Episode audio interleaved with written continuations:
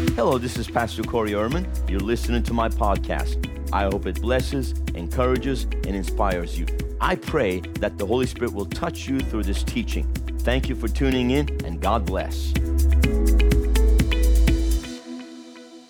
Go with me to Second Corinthians chapter 8. This has just been stirring in my spirit for a couple of days now. And um, 2 Corinthians chapter 8.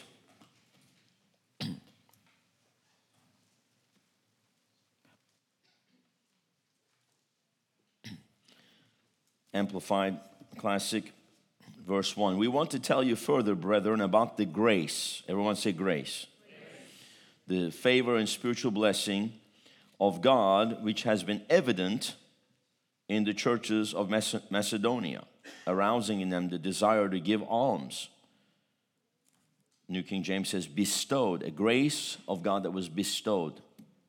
This is powerful. You can see that this is a special grace that was bestowed on a particular church because of something they did. What was it that they did? They gave. All right?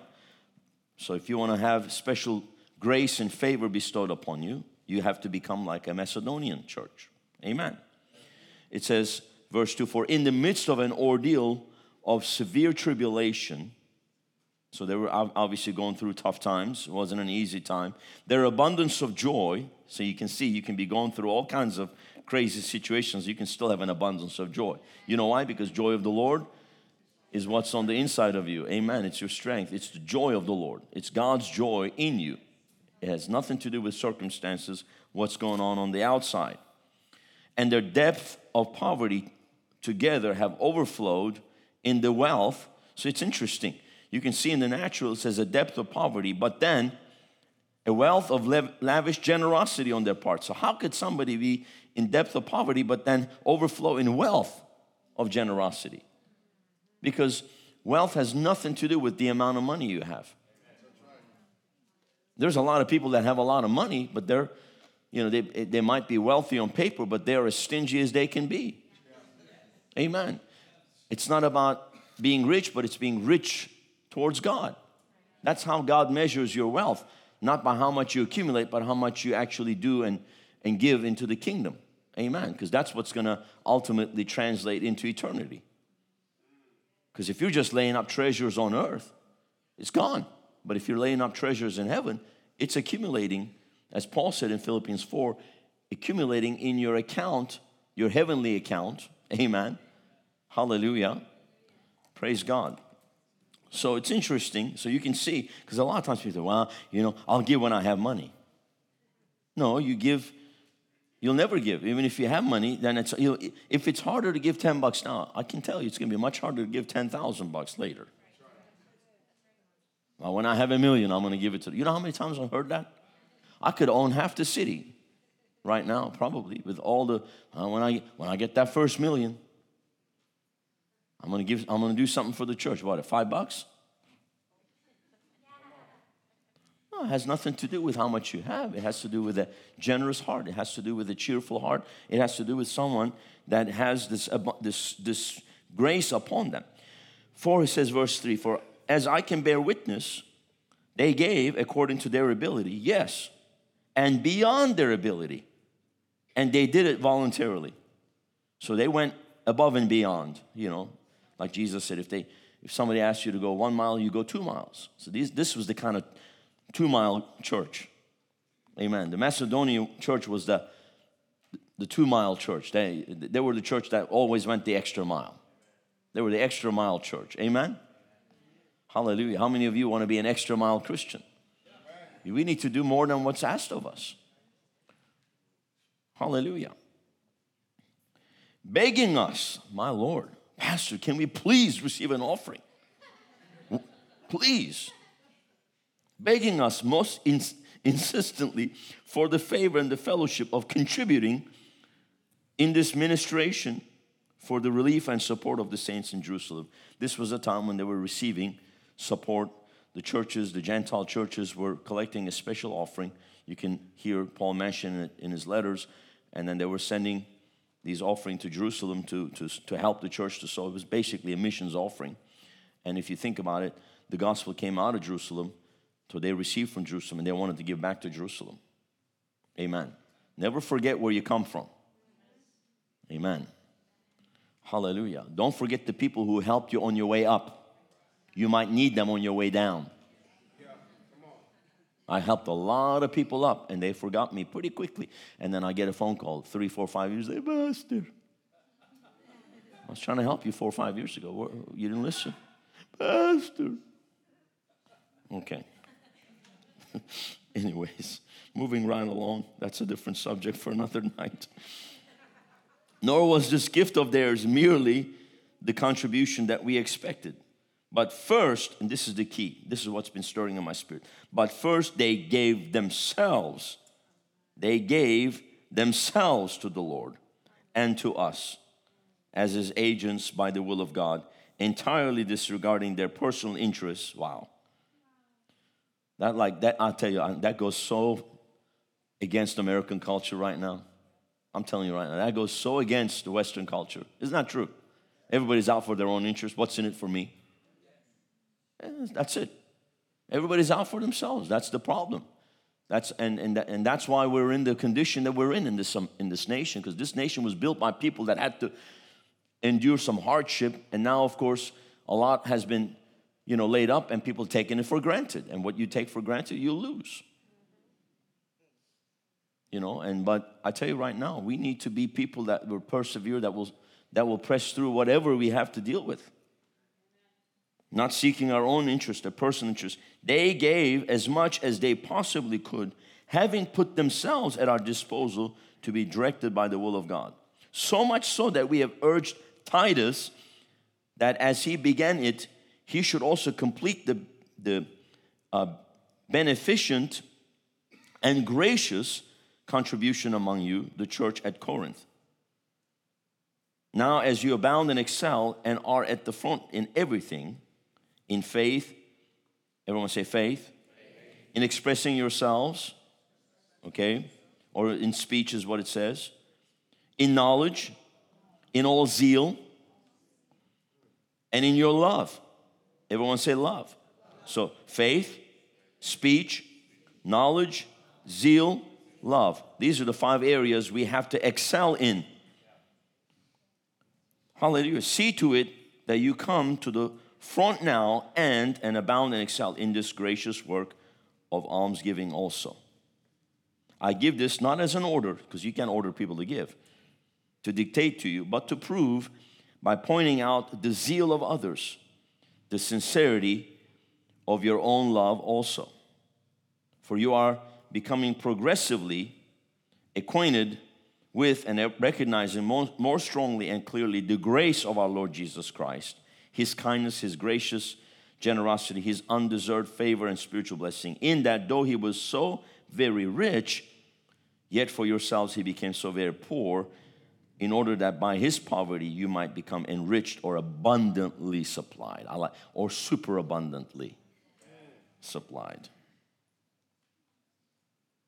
It is then my counsel and my opinion in this matter that I give you when I say it is profitable and fitting for you now to complete the enterprise with which, which more than a year ago you not only began, but were also first to wish to do anything about con- contributions for the relief of the saints in Jerusalem. So what they're saying is you, you kind of made this promise a year ago. It's, it's, it's a nice way of saying fulfill your pledge. Okay. So now finish doing it that your enthusiastic readiness in desiring that it may be equaled by your completion of it according to your ability and means. For it is, uh, for if the eager readiness to give is there, then it is acceptable and welcomed in proportion to what a person has, not, not according to what he does not have. Obviously, we can only give according to what, what you have. But again, you can see it has to do with an eager readiness to give. That's all. That, that's what. That's the number one thing God wants. But of course, He does want action as well. But it all comes down to this willing readiness to give. It doesn't have has nothing to do how much with how much you have. You can have two mites and give it all and get recognized by Jesus. as others were giving out of their abundance, this woman gave out of her poverty. She gave all that she had. She gave 100%. So it's the willing readiness, the eagerness that God is looking for. Amen. And we can go on reading this, this whole area. I mean, this whole chapter is about the collection for the saints in Judea. You can continue to read it. But I want us to recognize that they first gave themselves to the Lord. And of course, once you give yourself to the Lord, all that you have and all that you are is the Lord's. Then there is not even a question of money or anything else that has to do with anything. So, and one thing that I've seen also is that we live in a time where people will rather give money than give their time. That's another issue we face in the modern church culture is you have to also be willing to give your time. You have to be willing to give your effort because yes, of course, giving is going to bring you into the place of prosperity and increase, but also there's another thing that brings you into place of prosperity and increase. That's diligence. The hand of the diligent makes rich. The blessing of the Lord makes rich, and then the hand of the diligent. So be diligent. And I, I personally believe, and I can say this, that one reason that I've always been blessed is because I'm very diligent. I, am, I do not slack. I don't like slackers. I don't like slothful, lazy ministers. You have to be diligent. You have to work hard. I work hard. You have to work hard. Time is short. Time is short. I mean, what, what, what, you know, what else is there to do? I mean, time is short. And I don't want to get to age 80 and look back and go, man, look at all the time I wasted, all the things that I could have done for the kingdom. It's too late then. I got a whole eternity in front of me.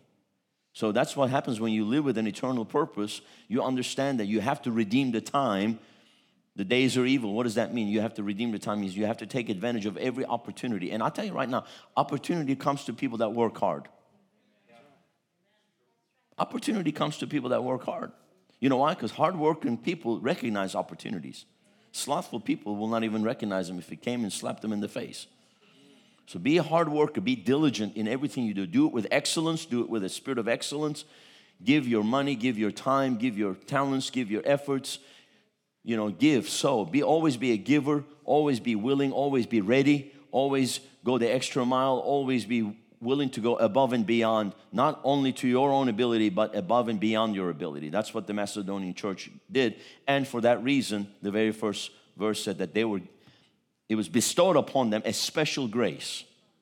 And honestly, you know, he's actually using the Macedonian church sort of as a kind of a rebuke to the Corinthian church because you can see they had made a pledge, but it had been a year, they still hadn't fulfilled it. So Paul is nice to saying, hey guys, you know, you kind of promised this a year ago. It'd be nice for you to finish it now, complete what you said you were going to do about a year ago. It's just a lot of nice words to say one thing get it done. but Macedonia, I don't know if you know much about Macedonia. I'll kind of finish with this, but Macedonia is Philippi, and it's, it's a landlocked area of northern Greece. And uh, as a matter of fact, Macedonians were always kind of looked down upon by the Corinthians because Corinth is the south. It's a wealthy trade city, port city, you know, well developed area. Amen. But then Macedonia is kind of, I guess you can say, city folk and rural folk. You know how the city folk kind of look down on the country, country folk. But these country folk, these country people are getting it, they have a grace upon them.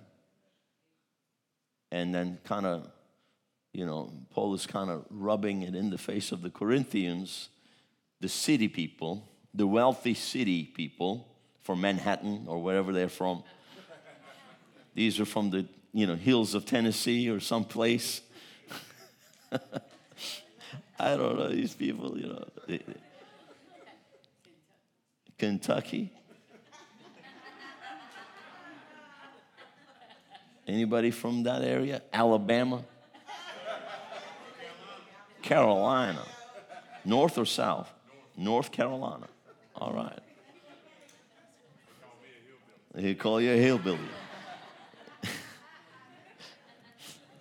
But it's kind of what it is. So you have to understand like Corinth was a very wealthy city.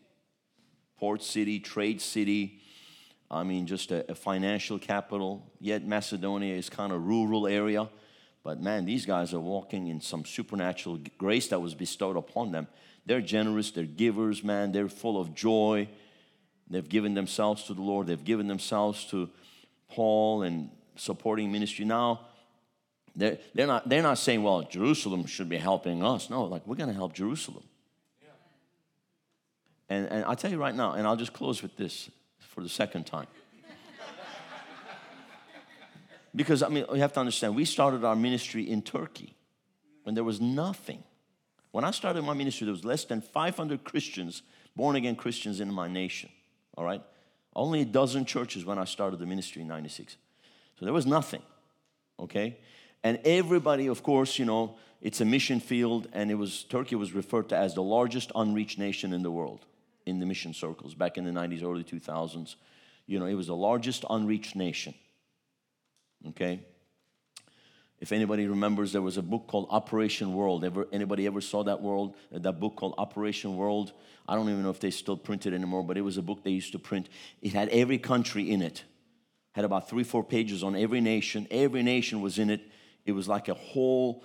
They only published it. You, you ever see that one? They only. I think they only published it like every ten years, and you can open up a nation, and it would tell you about the state of the gospel of the church and the missions for every nation. Turkey was called the largest unreached nation in the world. By percentage of number of born again Christians to the population, it was the least, had the smallest percentage of believers of any nation in the world. Wasn't like that before, but in the 80s, 90s, that was the case. And of course, everything, everybody depended on missions money to come in because there's nothing. And of course, you know, and, and a lot of churches were built just dependent on missions money to come in. When we started the church in 99, I said, We are going to be a church that's going to support missions. I said, What do you mean? You're in the mission field. Oh, yeah, but I'm going to support missions. We were radically giving into missions. I mean, there was one time we gave three months, three months of the church's income into a crusade in Africa. And everybody used to say, well, you know, you got to be, somebody must be bankrolling you from America. Actually, nobody was bankrolling us from nowhere. We walked by faith, and, but there was always, we've always had this supernatural grace that was bestowed upon us. Because I said, if I'm a Macedonian, I'm going to be a radical giver. I'm not looking to Corinthians to support me. So we always gave into missions. There was a year I paid a, a pastor's rent who later criticized me. But I paid his rent for one year for his house because he was about to become homeless. And I supported him. I paid his rent for one year, his house rent. Took care of him for one year. Somebody said, How'd you do that? Supernaturally. Why'd you do that? Because I was believing God for big things. And guess what? Every one of those things I believed God for came to pass. While, while you know, uh, while we go to ministers conference in Tampa, I'd bring Turkish pastors with me. They're all over there looking for money. Maybe I can find the, the guy that will bankroll me. And I'm the one sowing big bucks in the offering, believing God for big things. I'm sowing in the offering, and they're like looking at me like, So who supports you? I said, God. Watch, I'm writing a check. No, no, no. I said, Who's no, you don't um, you don't get it. You don't get it. I support me by sowing. I'm the biggest supporter of my ministry because I'm the one that's sowing. The moment I stop sowing, my ministry is not reaping. I'm trying to teach you something. Uh, they wouldn't get it, and they go around handing out business cards, hoping to make connections that would never, hum, never come, because people see right through that. So I'm no man's beggar. If I'm a Macedonian, I'm going to be a giver. I'm going to be radical. Amen. And I'm going to I'm going to do whatever it takes to support the gospel. So you have to have that mindset that you, you're not blessed by somebody else's giving, you're blessed by your own giving. Thank you for tuning into my podcast. I hope that you have been blessed. I would like for you to consider two things. Number one, subscribe to our show to receive notifications of our new podcasts. Number two, support our ministry of reaching the nations with revival by clicking on the link in the description or visiting our website, riverwpb.com. Thank you for tuning in. Look forward to you joining our next podcast. God bless you.